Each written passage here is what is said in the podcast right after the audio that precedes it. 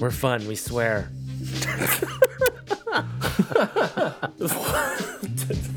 I don't even have anything. I don't have anything to add, so. You're listening to The Janchi Show, hosted by three Korean American adoptees diving headfirst into what it means to be adopted, Korean, American, and more. And now, here's your hosts, Nathan, Patrick, and KJ. So, Patrick, you posted recently about a new book that you are reading. Uh, I don't remember the title because you put it in your story and we didn't chat about it later. So, what are you reading? Because uh, I was super interested in hearing about it and I probably will add it to my cart later today. Absolutely. Um, I'm going to hold it up for the camera for our listeners to not be able to see. Uh, but it is a book called Adopted, Ter- Adopted Territory Transnational Korean Adoptees and the Politics of Belonging by Eleana J. Kim. Um, Eleana Kim is not herself an adoptee, but became immersed in this world. Um, in 1999, I believe, is when she started doing a lot of this research. And the book so far has been amazing, um, insofar as that it is a really good retelling and recapping of the whole history of Korean adoption um, from from even adoption as a, a, thing in the past, like before even transnational adoptees or uh, adoptions were a thing, uh, up to 2008, I think, is when it gets to that point. I'm only on chapter four. Um, it's a lot to take in, but it, it, it has been a really good read so far. Um, learned a lot of stuff, and yeah, it's been. I hope you guys pick it up and read it at some point because um, it's very, very informative, and you get to see a lot of things through a different lens, I suppose I would say, than what we've been doing here with the show. So, um, does it read like a, a collegiate history book? Does it read like a memoir? Does it read like a collection of fine? Like, how does it read? Right. Uh, definitely more like a collegiate like study almost. It's very okay. much like a, a, scholarly text, I would say. Um, it's not so much a it is very first person from her perspective but i think she does a lot a, a really good job of bringing in multiple perspectives to to speak on it from who she talked to and then transcribing that into the work. I think uh, she does a really good job of that so. Gotcha. Yeah um, i just picked up a book uh, on audible. Uh, it's called when my name was kyoku keoko by linda sue park um, and it is, I believe it's a memoir. I haven't started it yet. It's a memoir about her time living in Korea under Japanese occupation. Um, and so I think, so for me, like I, I don't know why, but I've just always uh, felt a deep responsibility to understand like a native Korean, quote unquote, native Korean mindset and worldview and point of view. Um, and I think, I think part of that is probably just me wrestling with being adopted and being like, well, this is who I would have been um, and and uh, and so I think I've just not given up on like trying to be as a way of navigating a third culture, like trying to be as natively Korean as I can, knowing that I'll be plenty American by the time that I die. you know, um, right? So uh, I think just having having this book, I'm really excited to hear it. Be, to hear the uh, the point of view of somebody who lived through Japanese occupation and maybe understand that a little bit better. Because in contrast, like growing up in America in the 90s and 2000s, like Japanese culture, uh, especially through like anime and stuff like that, was like all the rage. Um, and then uh, being, I don't know, me me being me, I really like Last Samurai, and then you have Mulan and things like that. So you know, I got lots of not Korean but East Asian culture influences uh, in a very positive light. And so to hear a Korean perspective of like here like is the other side of these cultural influences is really exciting to me. Um, so yeah, I'm, I'm curious to read it. Uh, Nathan, what has your uh, relationship to Korean history been like? Having three kids, I don't have a whole lot of time to read like you, like you two. I, I would love to have had more time to read some books, but lately most of my research and my uh, awareness has been done online. So I've been searching, um, you know, a lot of, especially with our our current uh, guest uh, Glenn. We, I made sure to go through his websites and and uh, watch his documentaries on on YouTube. And some of the stories that were coming out of that were um, fascinating. One of the stories that uh, um, he had on from one of his interviews was a um, uh, she's half Korean, half uh, American, and she was a product of the GI um, uh, the GIs from the Korean War being in Korea, and her mother was a prostitute, and so the Korean government, after she was born, well, tried to, I guess, influence and adopt these children of of mixed race, and that was one of the things that she was saying started the adoption, um, uh, I guess, surge um, back then in the in the 50s and 60s. So it was an interesting to hear that and think, oh wow, yeah, that does make sense that that is something that would happen like that. So um, yeah, I, I would like to dive more into that that history of, of where the adoption did start and where these organizations started. Well, Nathan, you should definitely get this book because they that's one of the things that they cover is or that Eleana covers there is about how it was initially mixed race because the Korean government once they saw that they could get these kids adopted, I guess I should say, um, they were initially it was all about mixed race because it was about very much that patriarchal Confucian era like thinking, that Confucianist thinking mindset to keep the blood within um, like their country to keep it pure. But then when they found out that it was it was very lucrative and, and they could do those things, you know, adoption became more much more of a, a program as opposed to not it became more of an economic program as opposed to a social program. Um, and then yeah, and it, it, went from being about to about getting these mixed race children adopted into more, you know, how many kids can we get adopted and what's that what's that look like? And they eventually put in a rule where you had to you uh, you had to um, meet a quota for domestic adoptions in Korea uh, in order to continue to adopt internationally, um, and that came up out of uh, '88 after the Olympics because they did not get shown in a favorable light uh, when when that happened. But I thought it was pretty interesting going from looking at those origins of being mixed race children to get adopted. It makes sense. It's like you know they have fathers elsewhere. If we can get them over there, let's let's do that. To becoming, you know, how can we how can we sustain our economy in, in a certain way uh, with, with this practice, and then you know then not seeing it in such a great light and it's how how can we uh, improve our own society and improve the way that we do things here domestically while still being able to for people that think transnational adoption is a good thing to continue to do such a thing. So, um, definitely, Nathan. All I say all that to yeah, say get this be, book because it is. I will be putting that down on my list. It yeah, might be the first book I've read in five years, ten years. yeah, it's wild. Like Patrick, listening to you talk about that, I don't, I don't remember where I heard it uh, or how I came across it, but I just remember hearing um, like adoptees were Korea's greatest export for a while. Um, yeah. And like I heard it as a joke, uh, and then like to know that adoption went from a social program to an economic program is really heartbreaking. And uh, you know, by the time that, that we release this episode, will be six days into National Adoption Awareness Month. And um, I don't know about y'all, I get uh, very annoyed about any type of month. Um, and just because like it feels like there are so many months you know uh, and so you're like doubling and tripling up on months to like make a thing happen um, but this one obviously is deeply important to me this national adoption awareness month and uh, what i love about our conversation with glenn about what we're trying to do um, and really i think what we what I at least hope to do. I haven't really talked to you guys about it, but it's going out on air. Um, but what uh, what I hope that we do is we able we're able to because we are now adult adoptees reclaim some of our narrative uh, and really kind of blast uh, adoption awareness month with like hey here's what adoption has done for me uh, and to me 20 years on 30 years on 40 years on um, you know and uh, and be able to say like oh hey there are just like um, all of the race conversations that have been happening uh, in 2020 have like just kind of uh, opened people's minds up to the the reality that this is uh, deeply entangled and needs to be like straightened out as much as you can. You know, is just like opening people's eyes to like adoption isn't what you think it is or isn't what you've been told it is and that there are so many other sides and so many other stories and things.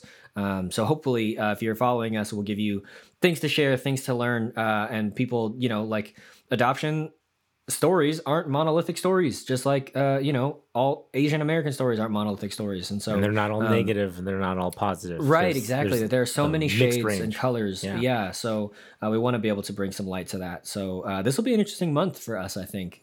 Yeah, and KJ, I just want to touch on something that you said. I think that using the word reclaim that reclaim our narrative, I think is really great because that is a lot of our a lot of so the initial adoptees that came over from Korea, you know, their stories are being written by their adoptive parents, by the social workers that helped them get here, and at the end of the day, it becomes less about the adoptees' experience and more about how the people that benefited or helped facilitate this adoption um, what happened in that story through their eyes. And so I think that we are now in a group that's even has more opportunity because of the internet and how how much smaller the world has been made because of that of technology where we can now start to truly reclaim that whereas in 95 or 99 when you're looking on the internet you see random blog posts or you see random stories that have been told about adoptees um, from their perspective, but it's really hard. It would be really hard to parse through and find all of that. So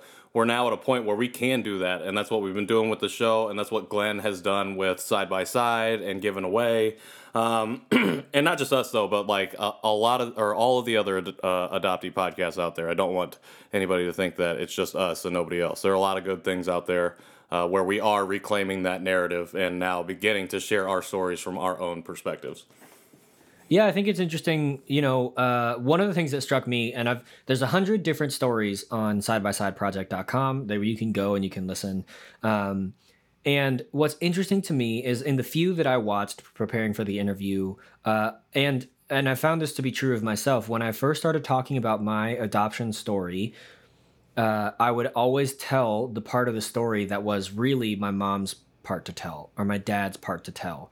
And so, uh, you know, one of our our beliefs on the show is only tell things from your own experience, um, which is it's really hard then to say because a lot of our adoption uh, happened before our adoption. Like that was the stories that were told to us was you know our parents were preparing for uh, adoption for however many days, years, decades, whatever. Uh, but then like our adoption story is like it feels very historical and so like being able to say only what is our own perspective really makes us think about okay so starting from the moment like my earliest memory and going from there what does it mean to be adopted? What is my story of adoption? And so i hope that that this month um, through books and through um, other things through listening to content that uh, fellow adoptees figure out a way to find their own voice uh, so that we can reclaim that narrative you know? Um, so it's not just saying like well my mom uh, you know wanted a kid blah blah blah or my parents wanted you know all of that but it starts with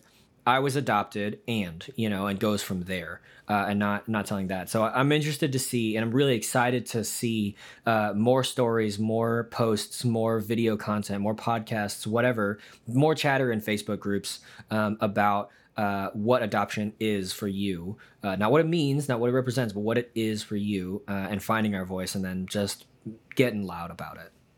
And one of the things I really appreciate that uh, um, with those stories on Glenn's site uh, is that they're all discovering something about their their own stories. And when I discovered my own story as well, that was something that I had a pre notion that I kind of knew or I thought what the story was of why I was given up for adoption and things like that. But I didn't really know until I I tried to discover some of that. I went out and, and researched it and I, and I searched for my biological family. And, you know, I, I figured it was based on money, as we've been discussing. The Korea was fairly poor at that time and they were in poverty. So I figured it was money. And then when I actually found out it was about money, but it was about money because I had six other siblings and the oldest one was getting ready to have a baby as well. And it was just, that made more sense to me and i wouldn't have ever expected those details to come out of it unless i had searched and found that out so my awareness of that was was that that discovery is is that search so um yeah it's interesting to hear all the other uh people on glenn's site say similar things that they thought they had these pre-notions of what why they were adopted or what their parents were like or things like that and then they discover something either different or kind of similar to that narrative but it's uh that discovery i think is what it's all about so everyone goes through their own Remember how we were gonna do this so that like we didn't trend super heavy and dark? well, uh, so it is. I'm gonna blame That was Glenn a great that. conversation. That was a great conversation. Darn it, man! You did you did too good on your work, and now we're all like in our heads about it. So, without any further delay, here is our interview with Glenn Morey. Once again, you can catch his new Audible original tomorrow. It is called Given Away, and it is a collection of uh, the stories that he filmed from his side by side project, which you can go and watch at any time at your leisure. All 100 of them are posted at sidebysideproject.com. Uh, here is our interview. Here we go.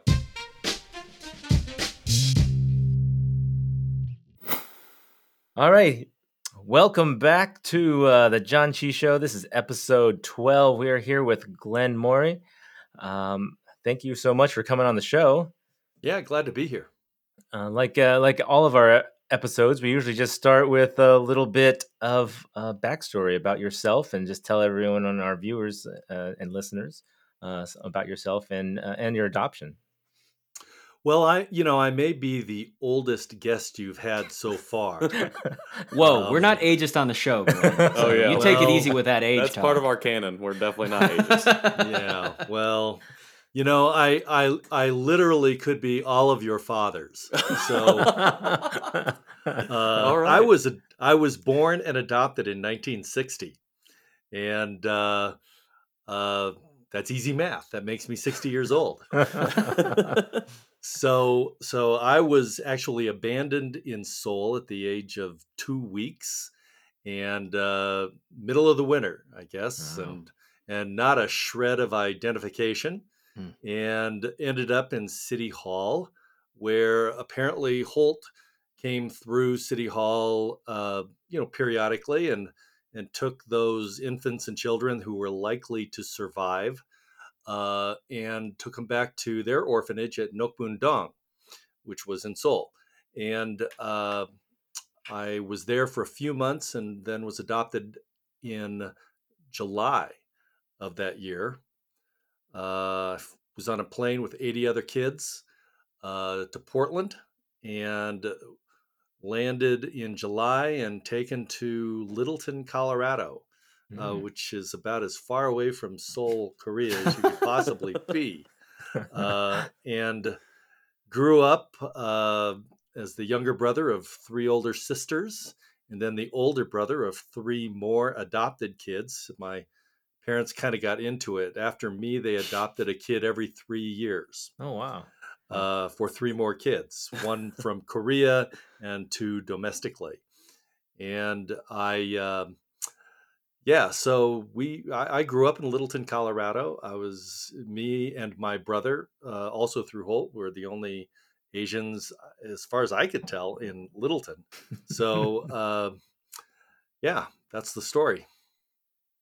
That's that's amazing. So with the seven, I'm also in my old my biological family. I'm the seventh child as well. It seems that uh, that seems to be a trend. Big families with a lot of uh, adopted, um, either adopted families or biological families. Both. I, we're hearing a lot of that. Well, the size of our family is only exceeded by its dysfunctionality. So, uh, I got to tell you, maybe bigger is better, but not in our family. It definitely was not. Um, you know, I, I to this day have no idea why why our parents adopted me and us. I, I have no idea. They never told us. Uh, my father rarely spoke to me and never talked to me about anything of import. Um, my mother was was very nice and a great mom, but but was a pretty damaged human being. Uh, when she was a little girl, her her mother died, and her father gave her up to foster, and she bounced around relatives' houses and stuff like that, and just had a really tough time, and and and really carried the scars of that for her entire life, and and and as a result, I just I just don't really know that there was, well, I do know there was no there was no family cohesiveness or or a dynamic of of communication even uh, let alone you know real close bonds between siblings and or between us and our parents. There just it just didn't exist and so And so, uh, with all of these family members that I have, you know, immediate family, um, I never see any of them. Do are they close with each other at all as well, or No, It's just no. everybody went their separate ways essentially. Yeah, my my father died when I was 18. Uh, he died of cancer after a long illness, and as soon as that happened, um, uh, the family just started breaking apart. Hmm. Um, and so maybe my dad, in his in his silence, uh, provided more of a more of a core than I even ever knew. Uh, because as soon as he was gone, it just was all over. And uh, and so no, I I actually don't have much of a relationship, and I rarely see any of my siblings. And what about the one that's adopted? The were you guys? Well, I have three that are adopted. I have a younger Korean brother. adopted, yeah. Yeah, yeah, yeah. So, so, um, so I didn't. I I was not a well-adjusted adopted kid, even though I was adopted as a baby, and and I had a lot of issues with with who I was, and as a result, you know, the fact that my brother was almost the same thing as what I was, I didn't much like him Mm. and I didn't have much to do with him. Uh, he was three years younger than I was, so that made it easy. But um, uh, you know, I'm I'm embarrassed by this, and I'm ashamed of this because I know that all the reasons I don't have a relationship with my brother really had to do with me. They didn't have anything to do with him, and they had to do with me and the fact that I didn't much like myself. Yeah, I- think all family dynamics are different. Not not even if you're adopted or biological. I've I've heard a lot of different stories from uh, friends who are biological and they don't speak with their brothers. They don't speak with their you know parents anymore. Um, so uh, every every family has definitely different dynamics. That's you know sorry to to hear that with yours, but uh, I'm w- wondering with uh, all of the stories that you've heard, um, you know, with with your documentary that you've been doing too. Are there um, you know things that you've heard from those that are similar that that you know that you can relate to or that they can relate to you Well, you know, everybody's story is different, of Mm. course. sure Um, but when you when you talk to a hundred people, there some things begin to be similar, and and there were certainly a number of stories. Well, actually, many stories where people were adopted uh, alongside another adopted person from Korea, or adopted with a biological sibling.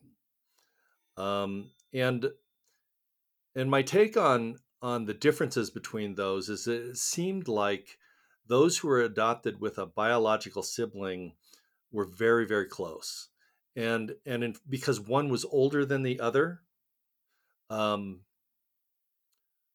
they were almost the guardian for their younger sibling. Um, they they they had the more difficult time transitioning um, but they took upon themselves the responsibility of of making sure that their sibling was okay and i mean even to the point where they would taste all of their food. Hmm. uh, they would help them with the language issues you know so uh, yeah it was they were very close relationships. On the other hand many of the relationships that were described to us in these stories that were not biological um, uh, many of those siblings were not close at all uh, for reasons ranging from they were very dissimilar people to the family dynamics just didn't contribute to that. yeah So, taking all that in and and thinking about your and hearing about your experience growing up, and then like your relationship with your adopted brother, um, and then growing up in Littleton, what was your first foray into either Korean culture or even the adoptee community? When did you first when when did you first start to um, kind of investigate that side of yourself, or what prompted that uh, to happen? Well, I was pretty young. I was 42. That's pretty young. Oh yeah, sorry guys. Um, age is just a number remember you know, you know, as I said, I I grew up very, very uncomfortable and unhappy with being Korean, especially hmm uh, being adopted secondarily, um, for a lot of reasons um, that are that are similar to to in to many of the stories that we filmed for side by side. Um, but uh, as a result of that, I was desperate to construct an identity for myself, uh, you know, a personhood that was based on anything but those things. And so the most obvious choice of what you're going to make yourself out of was was work. It was career. And so for a long time I I identified solely and I thought of myself solely as as a professional person.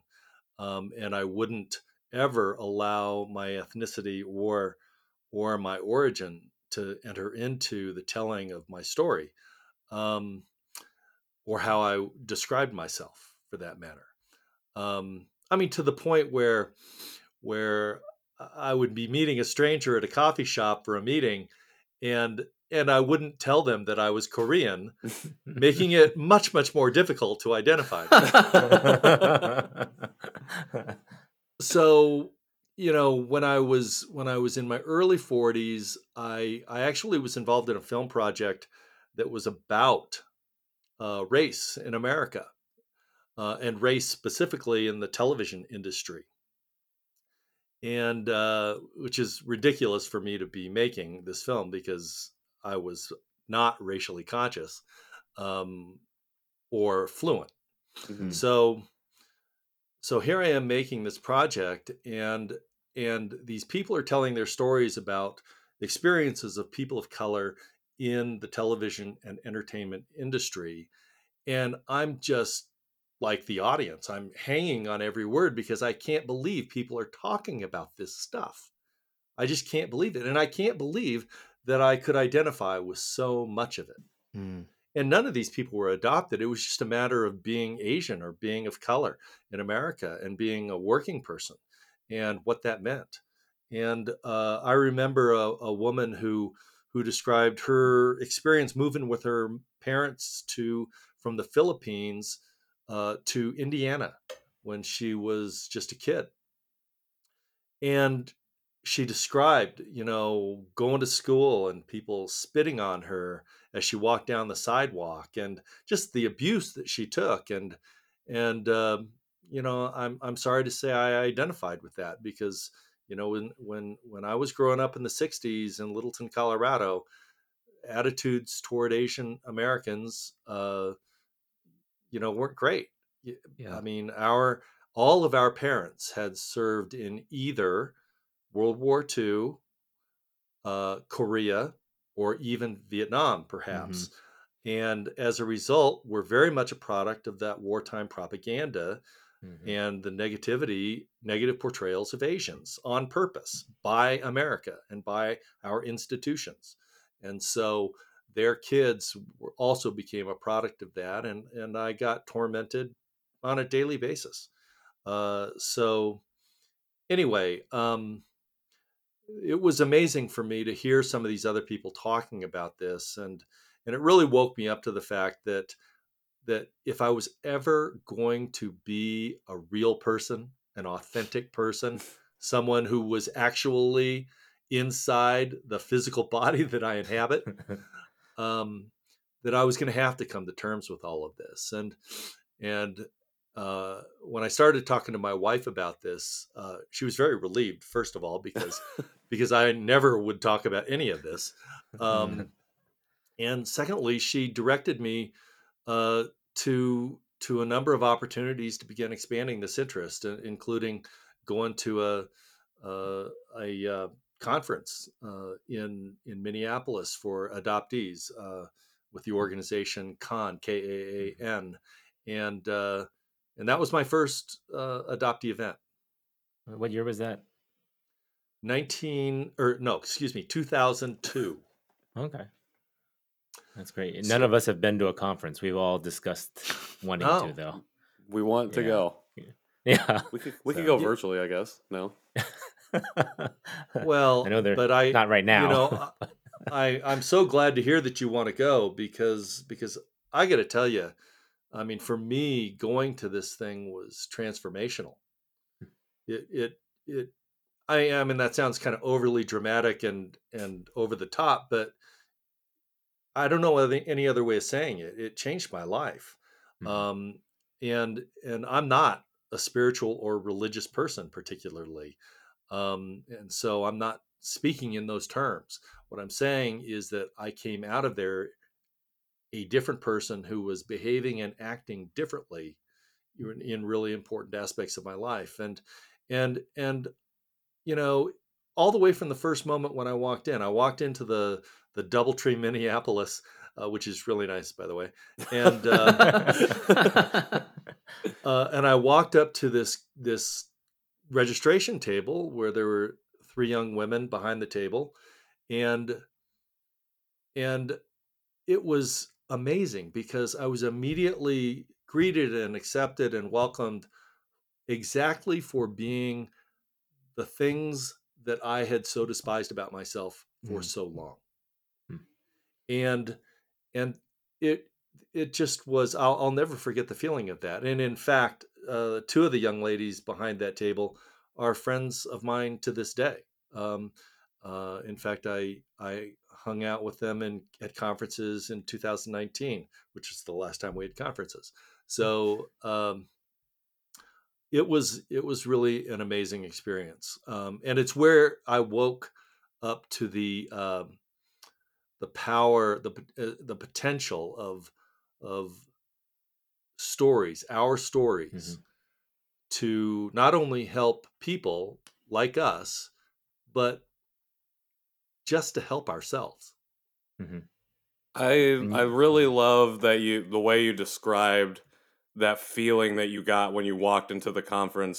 So I've been reading the book Adopted Territory by Eleana Kim and I'm mm-hmm. on this part of she's talking about adoptee kinship and how that is something that's developed within our community and it's almost an unspoken thing but when we either get together or when we first breach and breach the community and find those other people it's like part of that part of that hole that's in your soul or that's missing fills up and you can't really describe it uh, but the way that you described it even even in those certain words it, it- i mean it really it really connected for me just by reading having read that book uh, just very recently um, and, and it's really interesting and it honestly makes me want to go to a conference even more i'm like let's go Yeah. open the doors but wear masks and also only 20 people can go Yeah. so so we'll slowly build up to it 20 Um, people in 20 different rooms. One percent How about that? exactly Korean Outside. American adoptees. of course.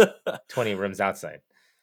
Yeah, no, Um, that, I've always oh. wanted to go too. Like Yeah. like you said, that that uh I mean Dan, you know, Matthews talked about it as well and I think we've heard it from a lot of people is that they are, you know, um, very eye-opening and beneficial for for a lot of people. They might not be beneficial for everyone that goes, but I think majority of the people that go, it, it's uh, um, they get something out of that, and that's why, um, you know, that's why I've wanted to go for sure. But let, let, let me say two things though to that.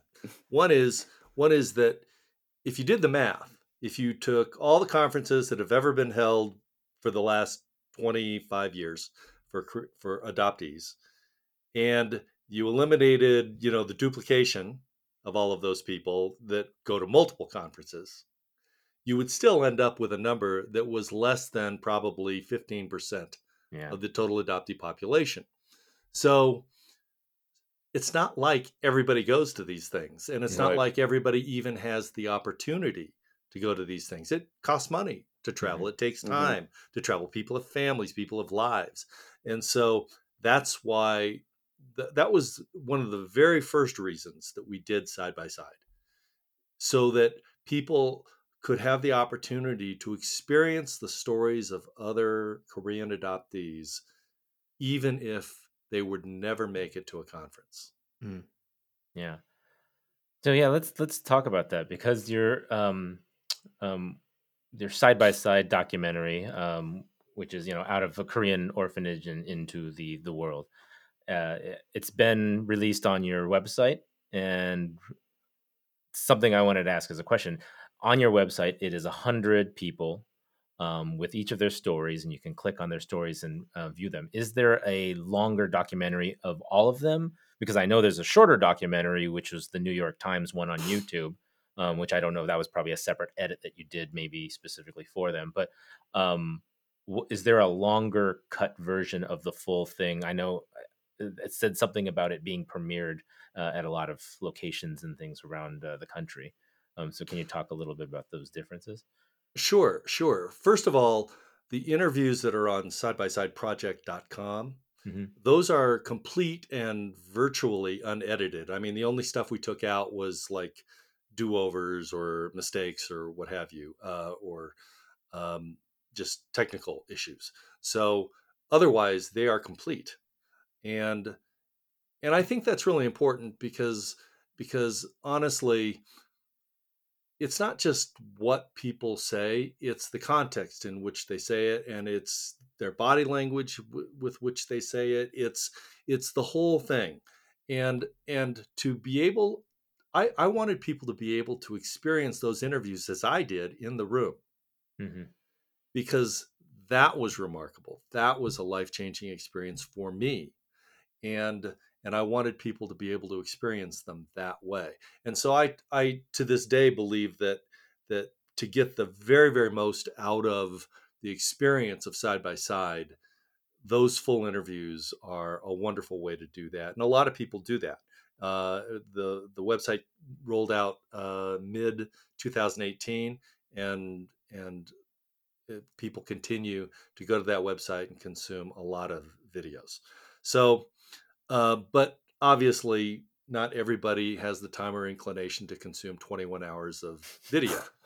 I was going to ask you how long that was. Yeah, yeah. I mean, I got nothing but time these days. so- Well, have at it. Uh, just don't forget to eat and stuff like that. But um, but uh, the so we went to the other end of the spectrum as uh, you know from there. We we said let's make a short. Let's make a 38 minute film. That's what we made. We made we made something that people could watch in under an hour.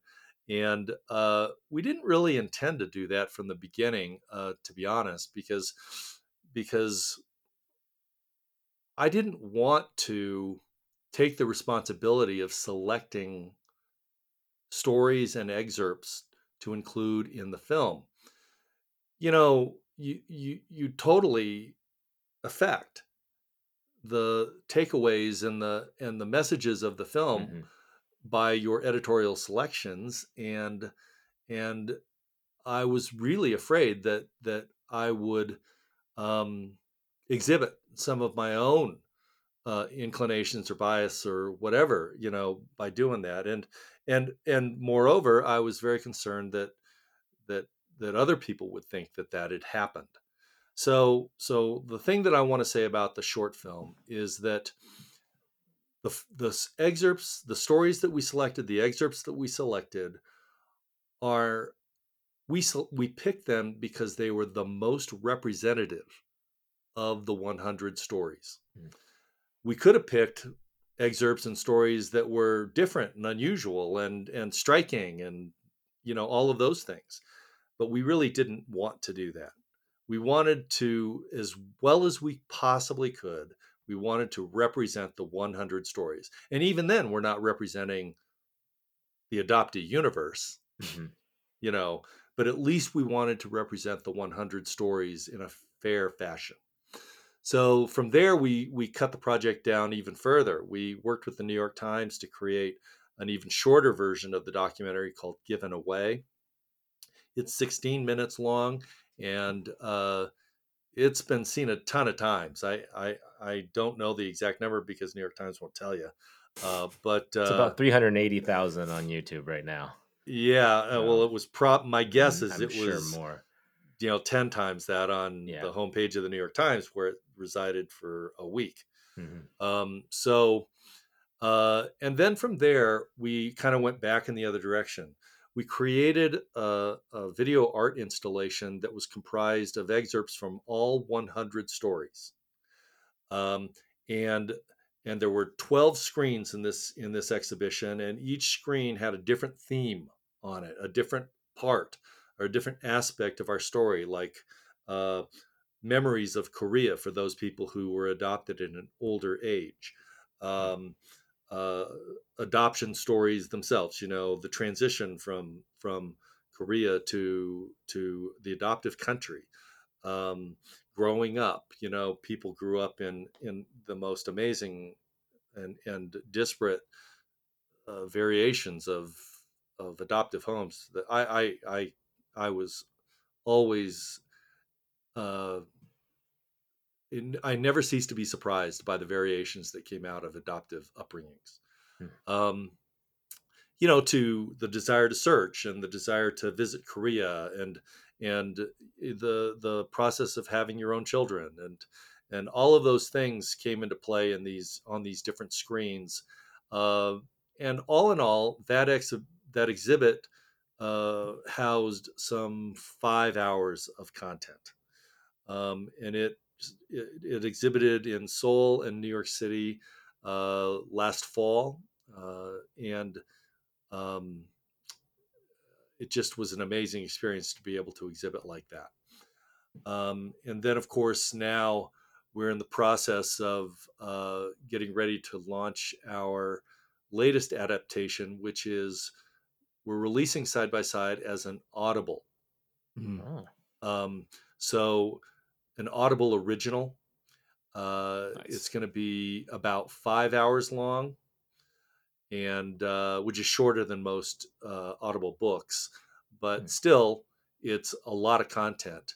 Um, but it's also the first time that we've created something that features, in addition to the stories, it features um, commentary by me.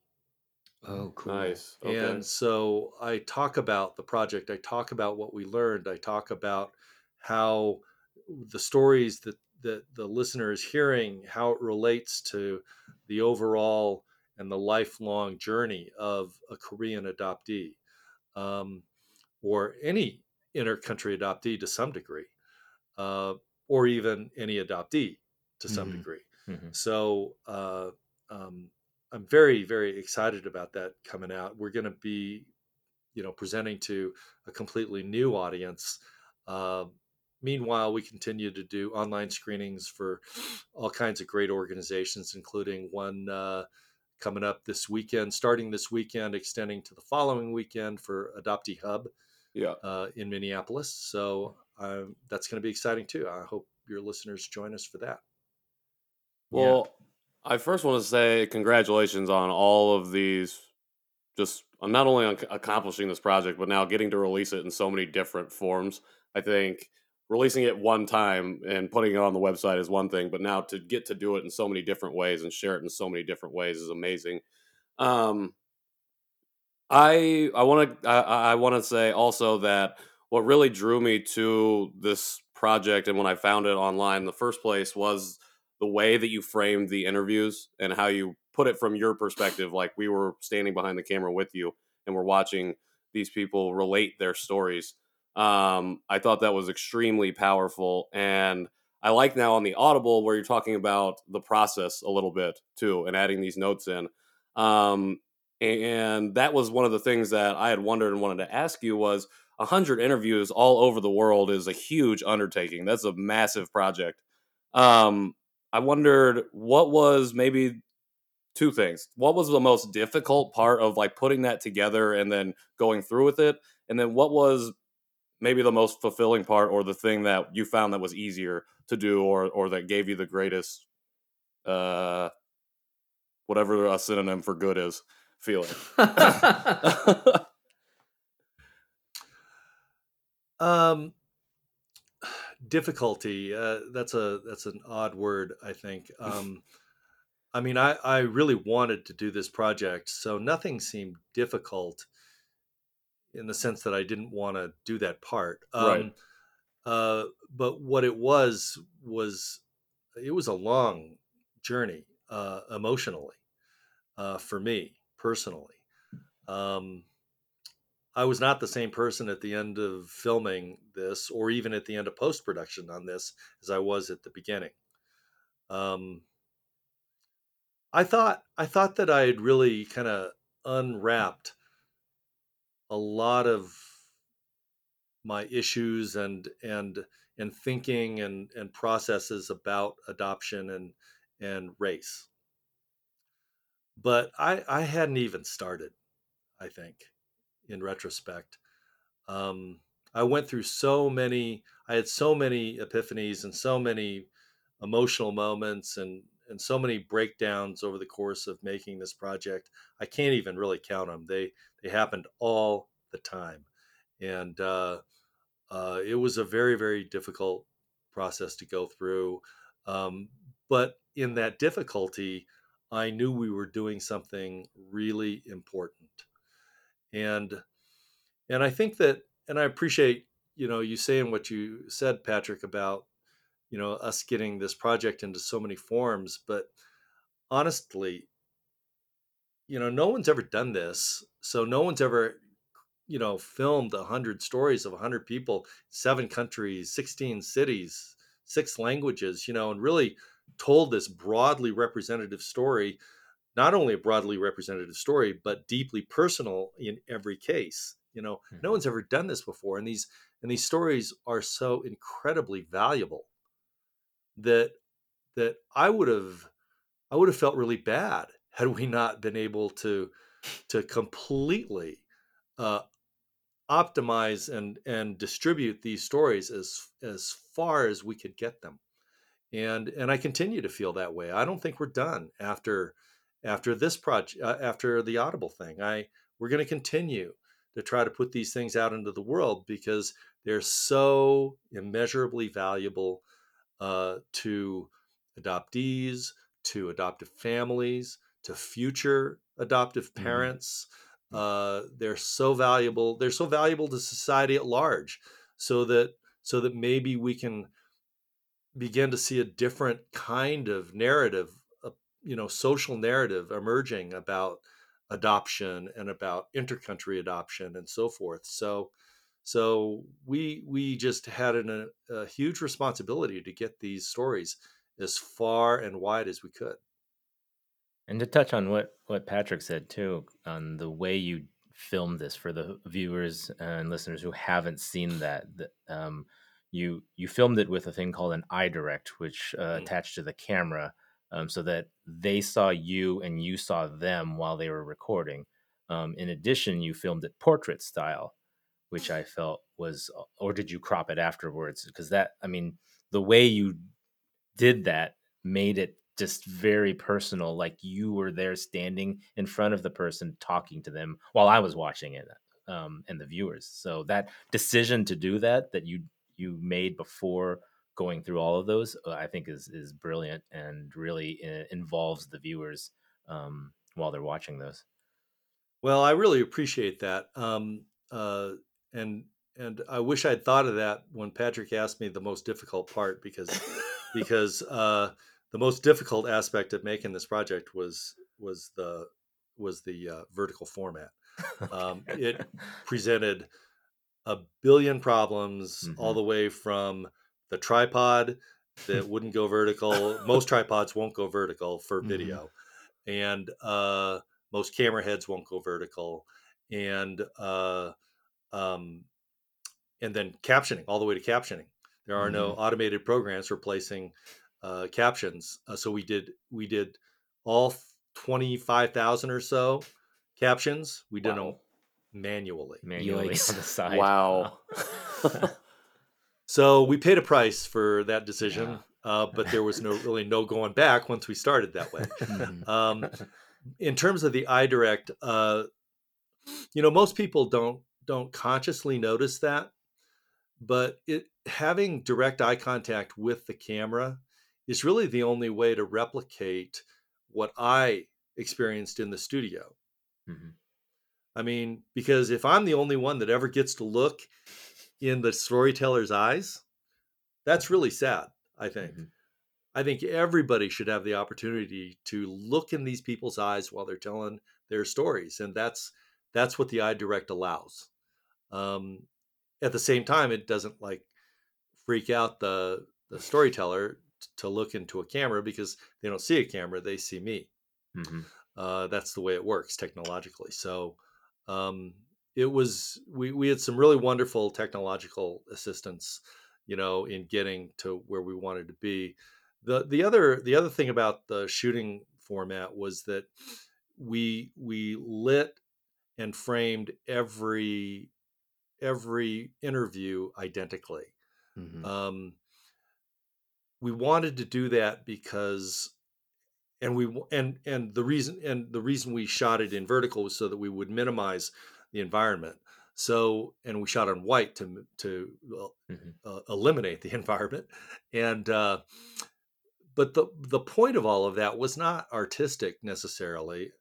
I mean i kind of like the clean look of that but but the real point of it was to democratize the stories. I didn't want anybody to look at one of these storytellers and make a judgment based on anything but their story.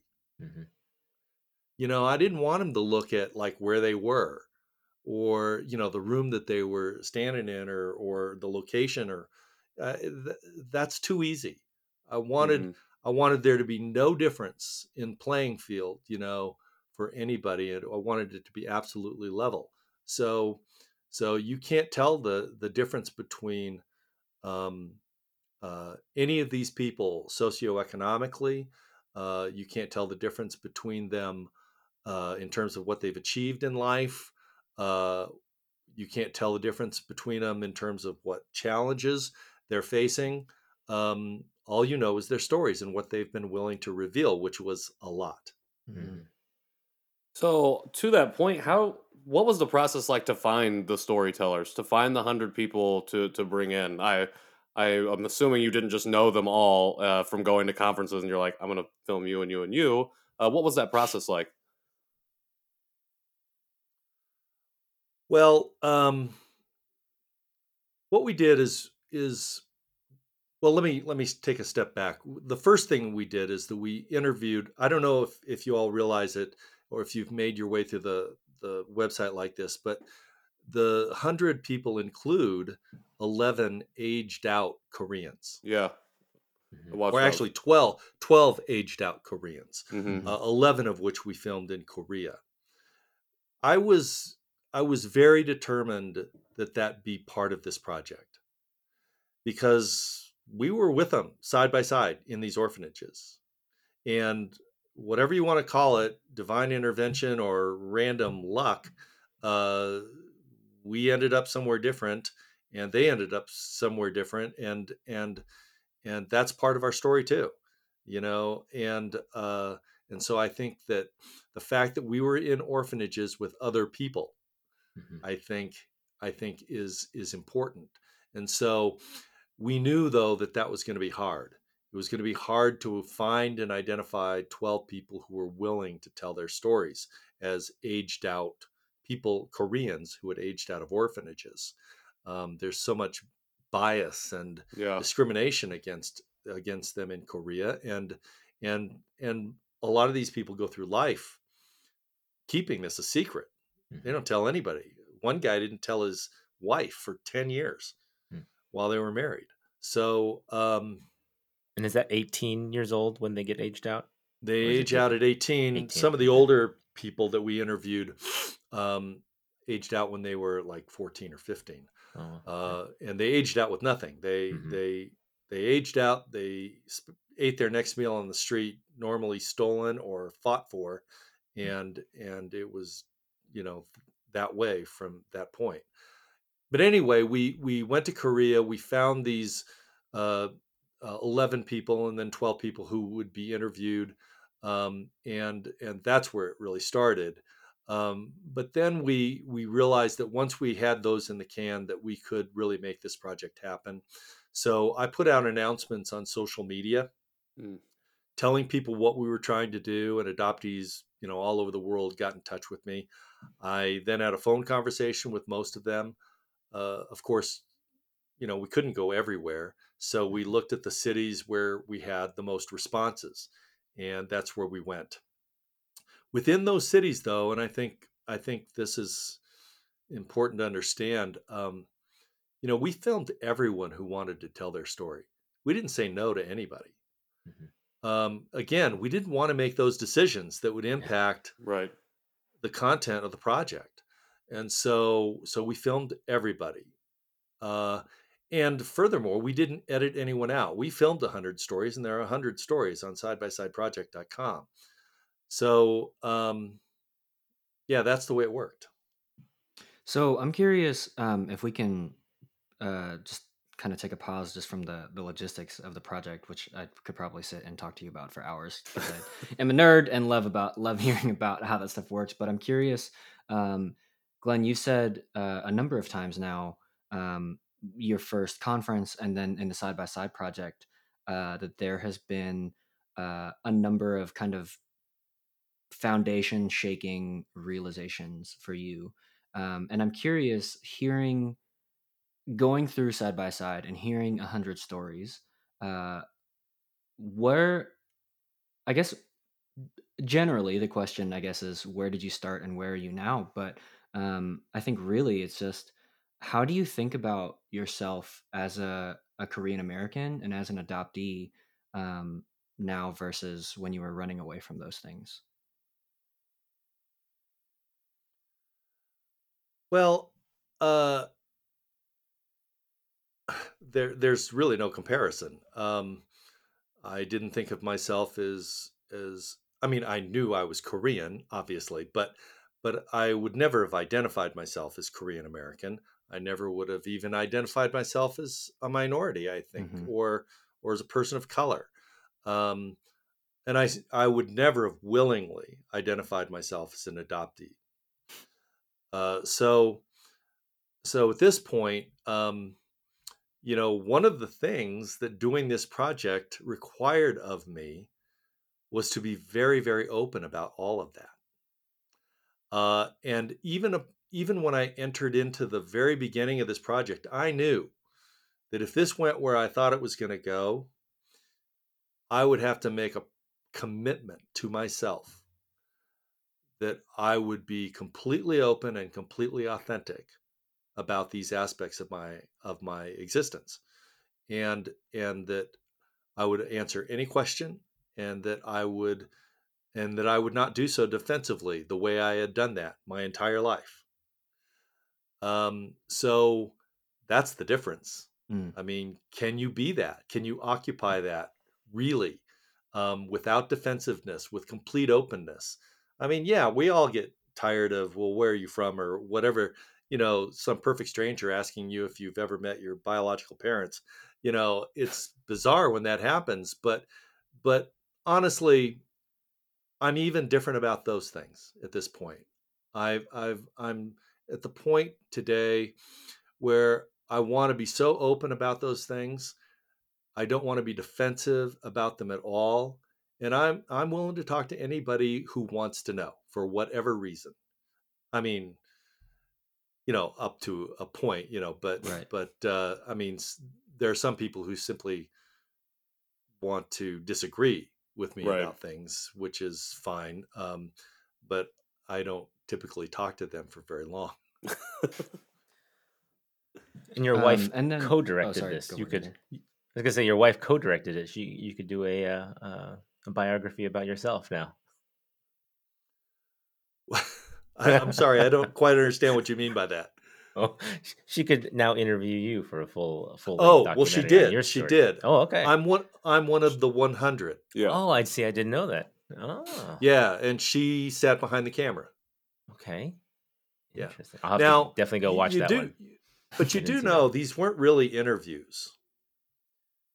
I mean, Mhm. the way it worked was that, well, the way interviews normally work is that you ask questions and people answer them, and and and it's like sixty minutes, you know, and and the but the problem with that method, it's great for the news, I guess, but it doesn't work for this because because you don't know that the questions themselves are not leading the interviewee in a direction that that is true, that is authentic.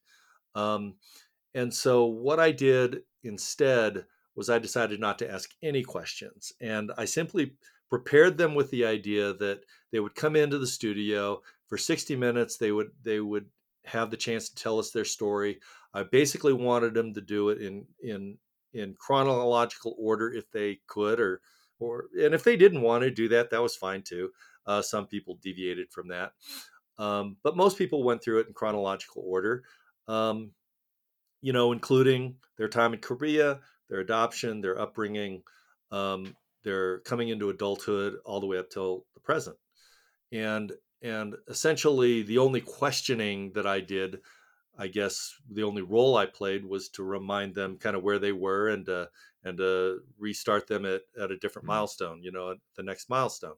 So so uh, as a result of that, people only talked about what they wanted to talk about they only described what they thought was important. Um, and the uh, unanticipated result of that was they ended up talking about a lot of things that that I never would have asked about and that they never would have even thought that they would talk about. Hmm. So uh, it was it was a surprising experience for for both sides of the camera. Um, yeah, it was it was uh, an amazing experience. That again, that's why I like it when people watch the full interviews. So I did. Uh, I I happened to watch yours today, and I when I was going through and I was I was watching some more and getting more caught up, and I was wondering, what did you always plan to be one of those hundred interviews, or did that come up in during the process of filming with everyone else that you're like, okay, I I think I'm I'm going to do this as well. Um, I guess I had planned to be one of the interviews, but I spent most of the production period in denial of that, uh, and and I was number one hundred. Uh, it was it was a very scary experience for me. Um, not because you know I being in front of the camera is fine, but um, scary is the wrong word. Uh, I had a lot to live up to. Mm. 99 people had come into our studio or a studio and had told us the truth. Mm-hmm. They were completely vulnerable, completely honest, completely truthful, completely revealing about their experiences and their memories and, and their perspectives. And I had a lot to live up to. I don't know that I did. I, I in fact, in fact, honestly, throughout the course of post production, uh, I become more convinced that I'm still learning things and still understanding things and still coming to terms with things that I could have talked about then. But as I tell everybody in the project, that interview was a snapshot in time, you know, and no matter how much you change, no matter how much you learn, no matter how much your circumstances are become different, um, that snapshot in time will always be valuable to somebody. Hmm. Yeah, I can because of that being a snapshot, I can see you even going back and asking what's changed since that snapshot since um, because as you said you changed from the conference you changed from the beginning of the the documentary to the end of it I, I wonder how many lives you changed by having them come into the studio and ask that question uh, for them to tell their stories. I wonder if they, and I'm sure they did, got some self reflection out of that and and went out and learned more. I mean, I think all of us here on on our show, uh, Patrick and KJ and I have all developed even over the two months of doing this. Um, so that's have you considered going back and asking any of the uh, uh, the participants again? Uh, well, first of all, I'm in contact with any number of them, uh, and I know that their lives have changed. Hmm. Um, I don't really think we're prepared to take on part two of this project. uh, part one, I think we have not fulfilled the potential of part one mm-hmm, yet. Right. So, so, and and I'm content with the idea that we have these snapshots in time. Mm-hmm. Um, you know, but I want to go back to something you just said, which was you know what what it what it was what it ended up what it ended up being for those who told their story. Um i said i didn't ask any questions. That actually isn't true. I asked one question at the end of most of the interviews. I asked, What of any of what you've told me have you told to other people before this? And the almost uniform answer was very little. Mm. And there are a couple of reasons for that. Number one, we, we, as human beings, we don't often get the chance to tell our stories in this really complete single session way, right? So, and and nobody seems to be that interested, you know, for most of us. So, so I get that, but there's another reason why that's true, and it's a it it's a more important and and and I think, frankly, darker reason. And the reason is because most of the stories people told us ran very counter to the traditional social narrative about intercountry adoption. If the traditional social narrative is about rescue and compassion and and the love of a, of a forever home and and and this fairy tale ending which in some cases is true, but obviously in other cases is not. Um, well, these stories very much run counter to that, and it's not. It, and they're not an indictment of adoption. They're not an indictment of intercountry adoption at all. All these people are saying is this was my experience with it, with it. This was my life experience. It wasn't simple. It wasn't easy. It was it was something that I struggle with today. And there are areas of pain associated with my with my life and with my origin and with my my coming to terms with my identity that that are real. And and the problem is is because the social narrative is so prevalent. None of us want to tell that story at a party, right? Right. so so when people you saying say that's not a good when- party opener? well, when so when people when people ask you or find out at a party that you were adopted and they're they're asking you questions about that, as people do, you're not going to tell them the real story, right? You're going to tell them the the story that fits in the in in the acceptable narrative, Mhm. and and so yeah, that's the darker reason why nobody tells the has told these stories or all of these stories you know, prior to that time in our in the studio. Um, and I think that's why these sessions were important to people because to be able to articulate all of that finally and for once, um, I'm glad we were able to give them a chance to do that. I'm glad I had a chance to do that, even though I didn't do as good a job as a lot of people did. I love that um, that that you're moving side by side to a new medium. Uh, I am a big uh, audio content uh, ingester. I don't know how to say that in a not I like it. uh, in a more normal You way, I guess. ingest But I. I I take in audio content like a maniac. Um, so I'm I'm really excited to to hear side by side on Audible. Um, I'm excited to hear uh, your commentary on it, and I'm curious as you've gone back to this project a number of times now. First, you know, in the initial post production, and then thinking about it uh, for the the documentary and and the thing for the New York Times, and then again as uh, as a video kind of art exhibit. Uh, has anything I guess what's been the timeline for that, and and uh, ha- has your thoughts on the project changed, or just been reinforced going back to that well? No, they've they've changed. Um, you know, I'm a I'm a writer by trade, and uh, I was a writer in advertising, if if you call that writing. I don't know. Um, uh, so I've been writing about this project since the very beginning of it in 2013, um, and putting it out there, you know, in the form of all kinds of things, ranging from you know trying to find people who wanted to become part of the project, you know, to updating those people, and you know, to public public articles and stuff. So those articles, my writing about this project has changed dramatically since the beginning. And even it's even changed over the last couple of years quite a bit.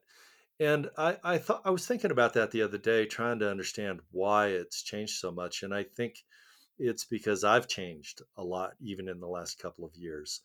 Um, i am more I am more disclosing of my my personal issues with with uh, uh, my struggles with my origin and and my upbringing and my inability to deal with any of this over the course of my adulthood.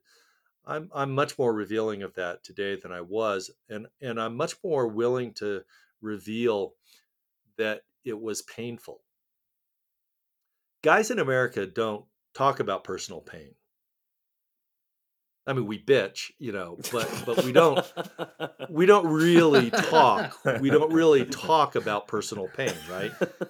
So, at least I didn't. I mean, maybe maybe maybe young guys do. I don't know. Anyway, um, I never did, and so it was very difficult for me to to express uh, my experiences in terms of pain, and therefore that kind of rubbed off on how I wrote about the project.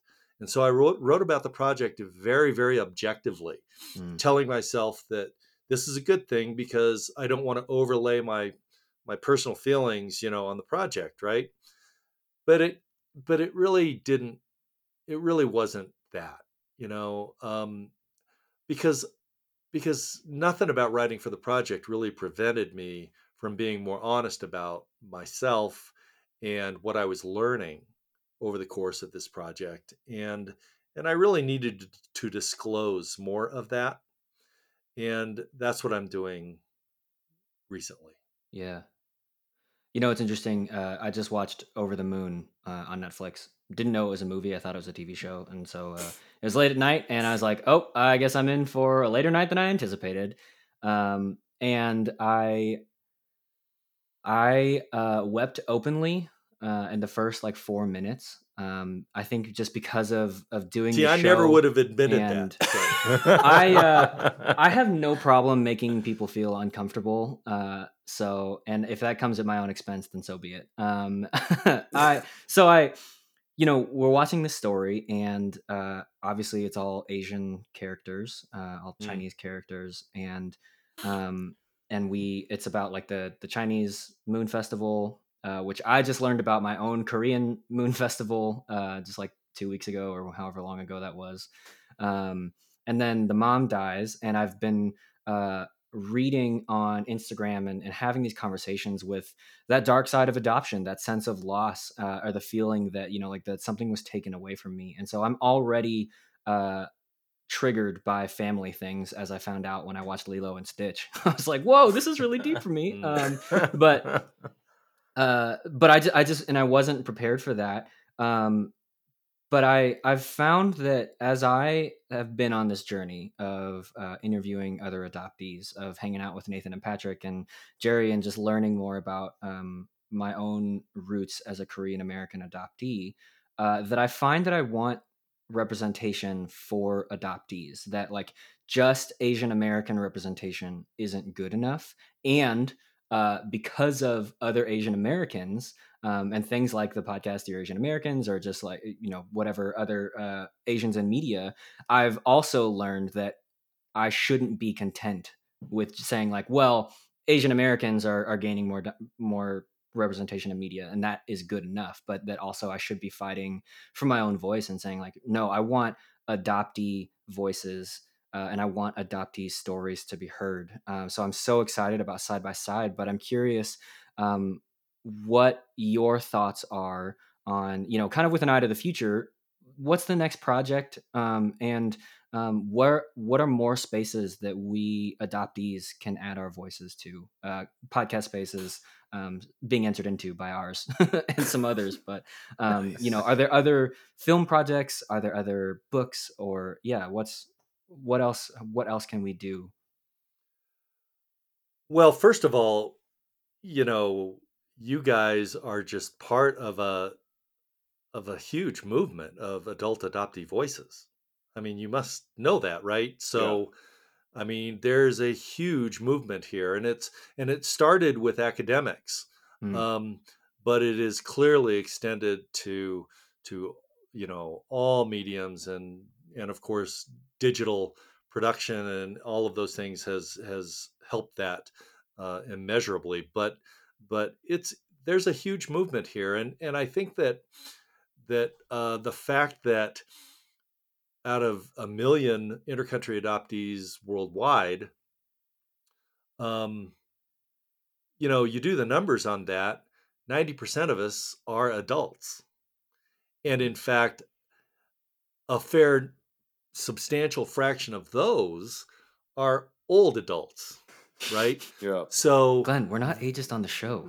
they are Guilty. they are they're they're they're in their 30s they're in their 40s in other words they're in the peaks of their careers they they are getting the credibility and the platforms to to to be those voices and and you guys are perfect examples of that and that's just happening all over the place and so you know i i i couldn't be happier to be part of this movement. I couldn't be happier to have to have been part of providing you know a body of stories that are going to be hard to replicate by by anybody. I mean Yeah. it, Yeah. it's a it's a it would be a tough thing to replicate. Um, and so i'm glad that we could contribute that and and i feel like that's what we've done. That's that's what that's what we brought to the party. Um, i think from here uh, i i really want to support other adoptees in those platforms and in their efforts to tell their stories because more stories is better you know uh, i've been deeply inspired by an author that i'm sure you know uh, chimamanda ngozi adichie Mhm. uh, who talks about the danger of a single story. And I think that is such a succinct thought that that a single story can lead to stereotypes and cliches, but many stories creates real understanding and real representation. And uh, and so you know, even though many of the individual projects that are out there in the world today from adult adoptees are individual stories, it's the cumulative effect that excites me so much. It's the fact that there's so many stories out there right now uh, in literature, in entertainment, in on the on the video screen. It's it's just it just blows my mind. I mean, to that effect, I agree. Your your project is going to be one of the ones that will go down in history of the Korean adoptees as as one of the greats. And so we thank you for doing that, and really thank you for being on our show to talk about it as well. It's really my pleasure to be here. This has been awesome. When does your Audible project drop? November 5, one week from today. Of course, I don't know when you're gonna when you're gonna distribute this podcast, but November 5. So for the listeners, it comes Great. out tomorrow. Wait, is that right? It comes out Friday. No, it comes out Yeah. Friday in two Yes. days. Sorry. we'll edit that. We'll just we'll just KJ We'll just edit that together. Wait, no, it's November No, 5. no, no, the, the Thursday. Thursday. It's a Thursday. So Thursday, yes, to come November out tomorrow. 5. Oh yeah, so it right, does so it come comes out out tomorrow. I was Comes right out the first tomorrow. time. Yeah. You'll be right able to find first it. time. You'll be able to find it on audible.com. Yes, Awesome. I Perfect. Oh, we'll wait. definitely check that out. And if that's when and if that's when the this podcast is going to break, then then I hope that your listeners might might join us for Adoptee Hubs uh, fundraising event where where where I'm going to be doing a little talking uh, as usual, but more importantly, there's going to be several side by side participants Mm. who are going to join a panel and really talk about their stories and and and how what it was like to participate in side by side. Awesome. Excellent. I'm in. Count me in. Yeah, and so your your material is on um side by side, uh, you know, side Side-by-side X side for those people who think I'm saying b- uh, by side, uh, side. Actually, X side, uh, right? it's no, it's spelled out side Oh, it is? by. oh, I thought side there was an side. also side X side. Okay, I Well, that's that the as logo, which the is the logo. stylization. is that's confusing. But Now I just confused everyone. I'm sorry. Let's Yeah. scratch that out. We'll, we'll edit that out. Just th- ignore me. thanks a lot, Nathan. But it's, it's the, the the website is side by side project.com. Okay. Sidebysideproject.com. And there are other places that uh, our viewers can find you? On Instagram, on Uh, YouTube? Yeah, Instagram, Facebook, uh, you know, uh, Twitter, YouTube. I mean, look for Given Away on YouTube with the New York Times. Uh, oh, and and and it's important to mention that too that the Audible original is also going to be called Given Away. Mm. Yeah, uh, give it it's away. not going to be called Side by Side. It's going to be called Given Away. Right. Same as the New York Times Op-Doc. Given away on audible.com coming out tomorrow. Tomorrow, November 5th. Thank you so much for being on the show. Thank you Uh, guys. Yeah, I really Yeah, appreciate you really coming appreciate on. Seriously. All right. Well, uh, I think if people stick around for a little bit longer, we'll be coming right back with some sort of food item. It's a mystery, as always. We'll be right back.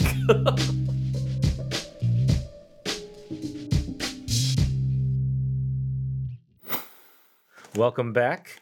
Uh, we have a surprise mystery item today, number seven. We do not know what it is, but we are going to find out very soon. It looks like a bag of chips. I was gonna say, it sounds like a bag of chips. Maybe it's like another shrimp. Ooh, maybe it's uh, what is it? Squid and peanut butter crackers. oh, my no. God. What? no, no, no, no. Dude, please not. Please I'm gonna no. jump right in. Oh, and it's not more onions. diving right in? It's oh, it's whale crackers. Whale crackers. Whale. I don't know what none it says of on the them front look though. like whales. First, first thing I noticed is none of these crackers are whale shaped. Yeah, I was gonna say all those other ones are like, is it a harpoon? That's kind of like. oh no, there is a whale one. Look at the top. There's there's a top. Oh, it looks like oh, actually, Oh, That's a dolphin. Dolphin. Dolphin. Never mind. Maybe there's a maybe there's a whale in here. I don't know. It smells cheddary, Okay. From kind of. Orion. yep. Wait, where does it, does it say it in English? No, on the just, back uh, it says OrionWorld.com. Right here. That's how I knew. Oh, nice. I was like, I didn't know that you could read Hangul. You've been studying.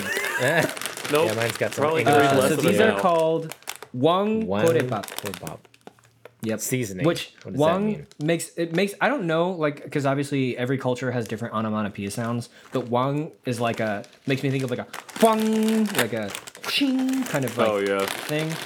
But and I have no idea effect. what korepap is, but uh, that's what it is. Um, This is a very interesting looking chip too. I would say it. Uh, oh, here's I found the whale. First one. Um, Cut, it, so it reminds me cuttlefish of those. extract powder. Is It one of the reminds me of uh, those little onion, uh, onion. Young putty? onions. oh, like like you put in a, a green bean casserole. Yeah, yeah. That's what it looks like when, when you just visually look at it. That's what it looks Interesting. like. Okay. However, Not what I expected it to smell like. what's it smell like?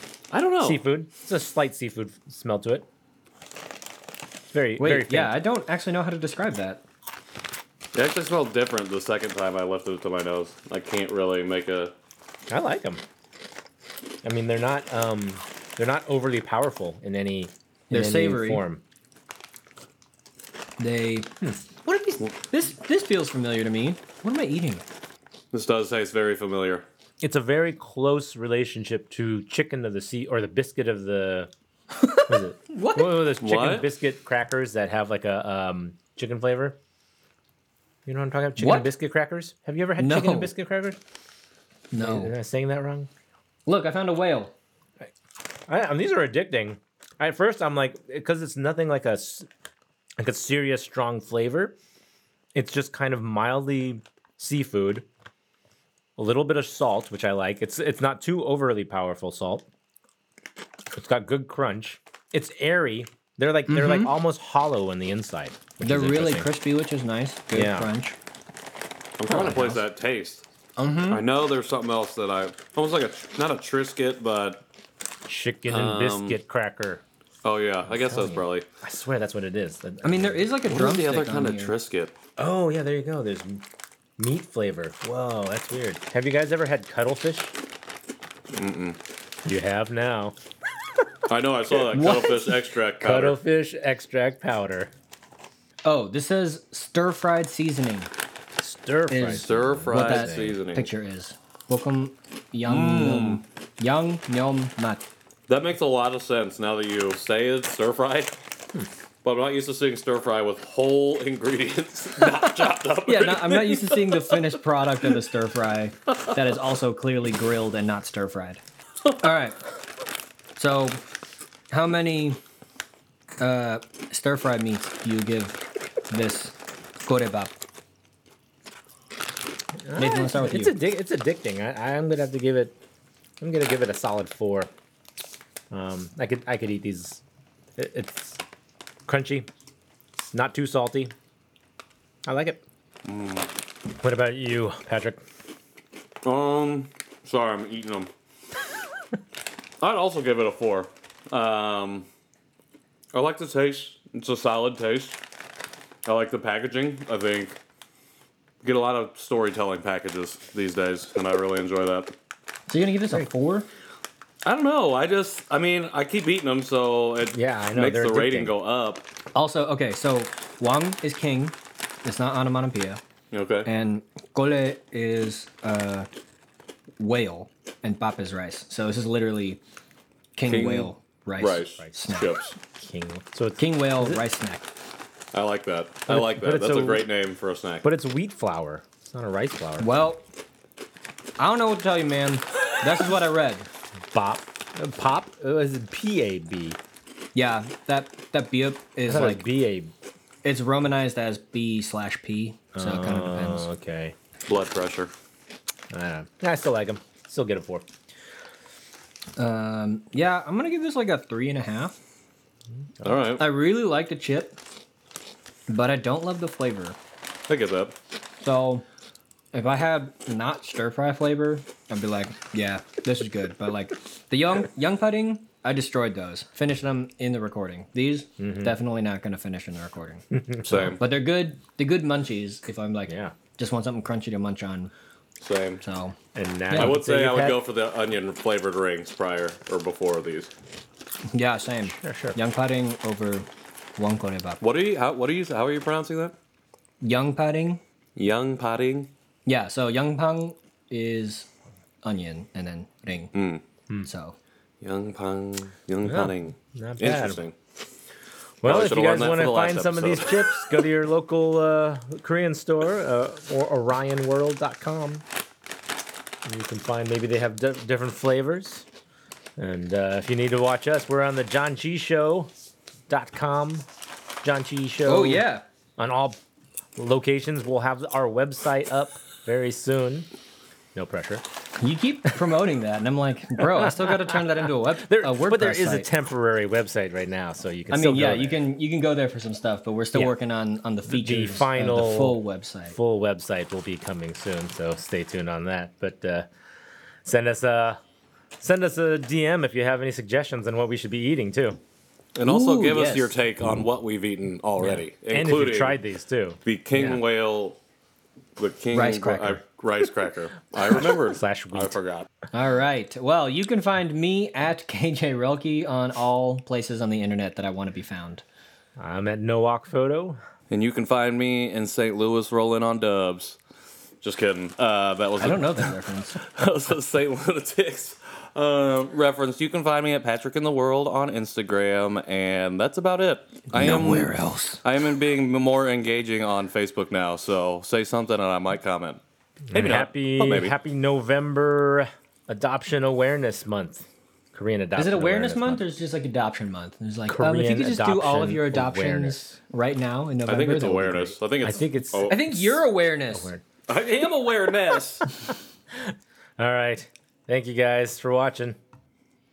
and we'll see you next time. Bye bye.